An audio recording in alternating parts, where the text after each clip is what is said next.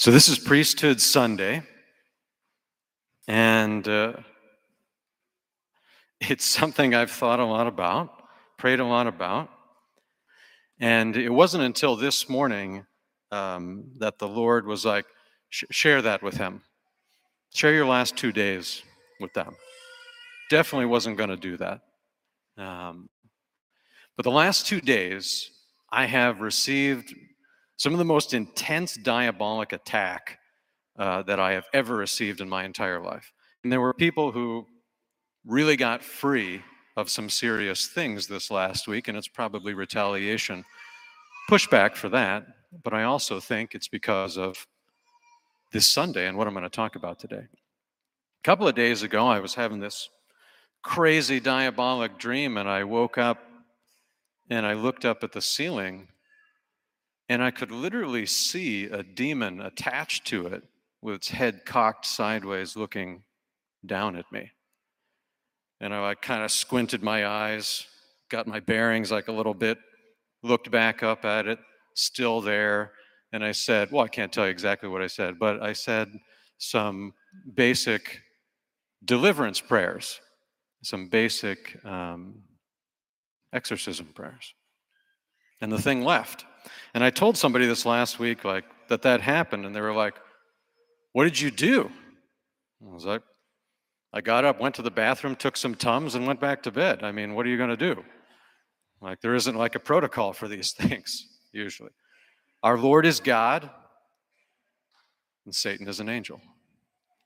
And then last night, similar kind of thing. I prefaced it with that, and I think the Holy Spirit wanted me to preface it with that to say, pray for your priests. If you're not praying for them, um, start praying for them every day, even if it's just a Hail Mary. Take you 10 seconds, something like that. Because especially if your priests and your pastors are uh, have made the decision in their heart to do it for real, to just be faithful regardless of the consequences, that puts a huge glowing neon target on their soul for the realm of Satan and his angels. Those are the guys he targets and goes after the hardest. Another reason I mention that is because um, the reason that stuff happens and the reason there's such a hard pushback is because we actually necessitate the sacraments to survive. This is a radically Catholic notion, right? Remember the whole uh, context of our life or of just this realm. Like we're born into sin, it's an inherited disease. You get it from your parents 100% of the time, no way of getting out of it. Uh, it's terminal 100% of the time. There's no way to survive it on our own, and there's only one antidote. His name is Jesus.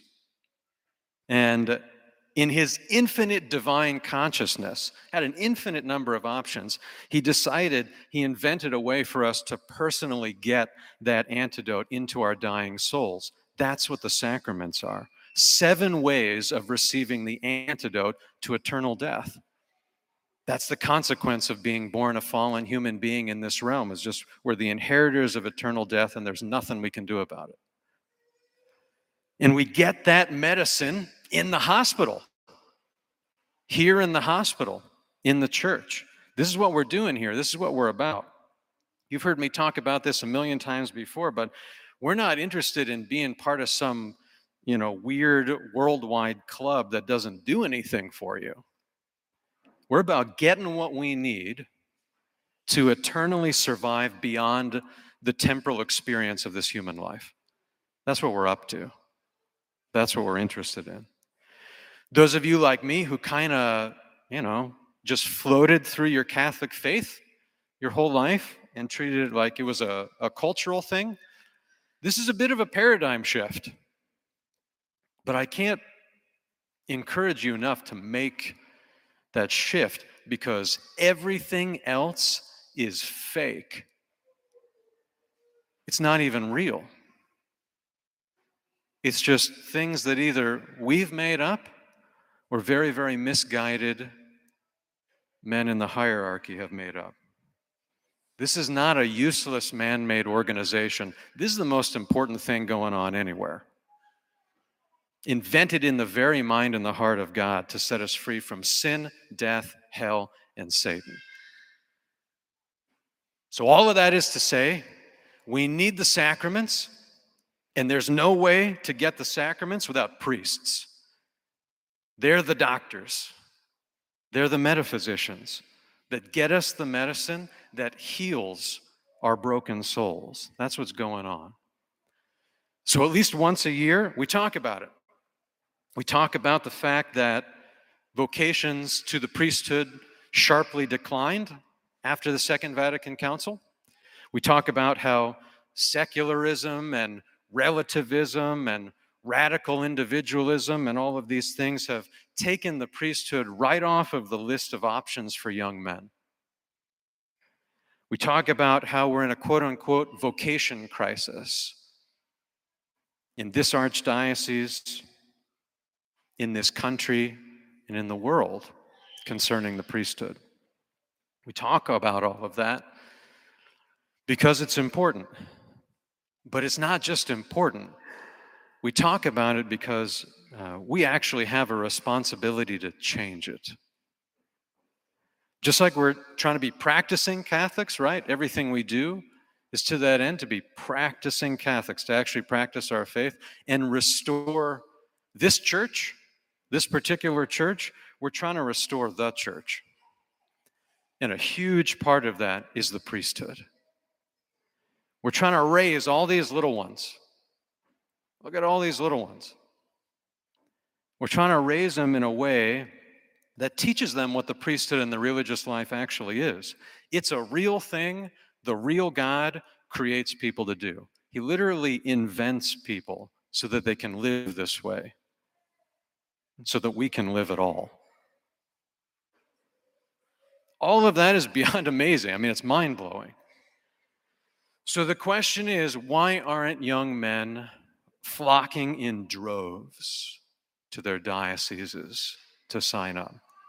Well, I think it's the cultural and the ecclesiastical factors that I mentioned. Uh, but when it comes right down to it, I think it's because it's hard. It's very hard.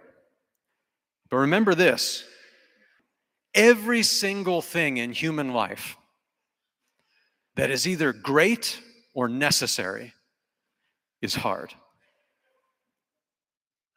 So here's my suggestion parents, especially, accept the sacred duty to restore the priesthood in the church by teaching your kids to value sacrifice.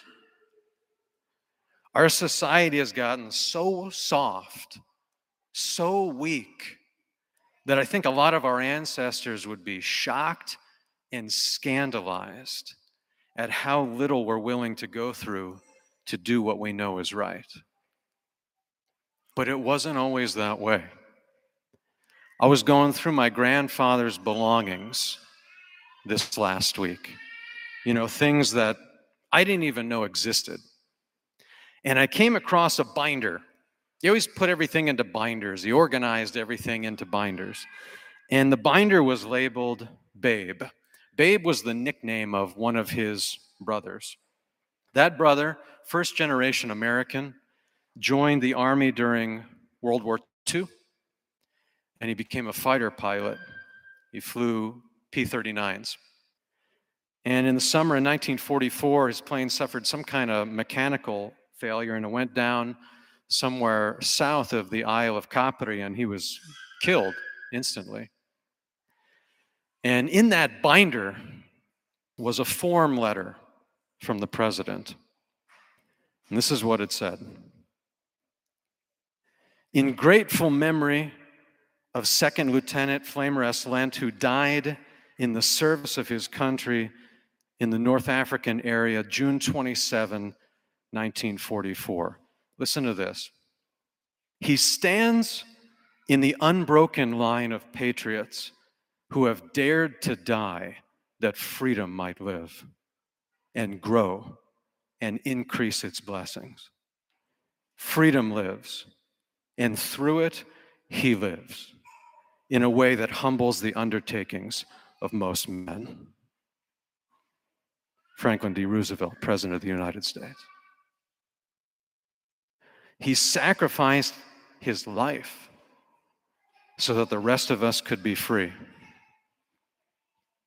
Everything that we're doing here, restoring, reorganizing, evangelizing, telling the truth no matter what, it isn't just for the sake of this church, it's bigger than that.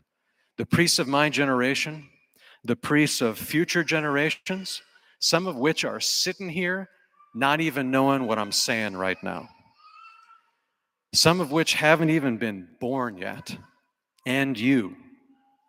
It is and it will be our sacred duty to restore the church, not just in beauty, but in character and sanctity and clergy.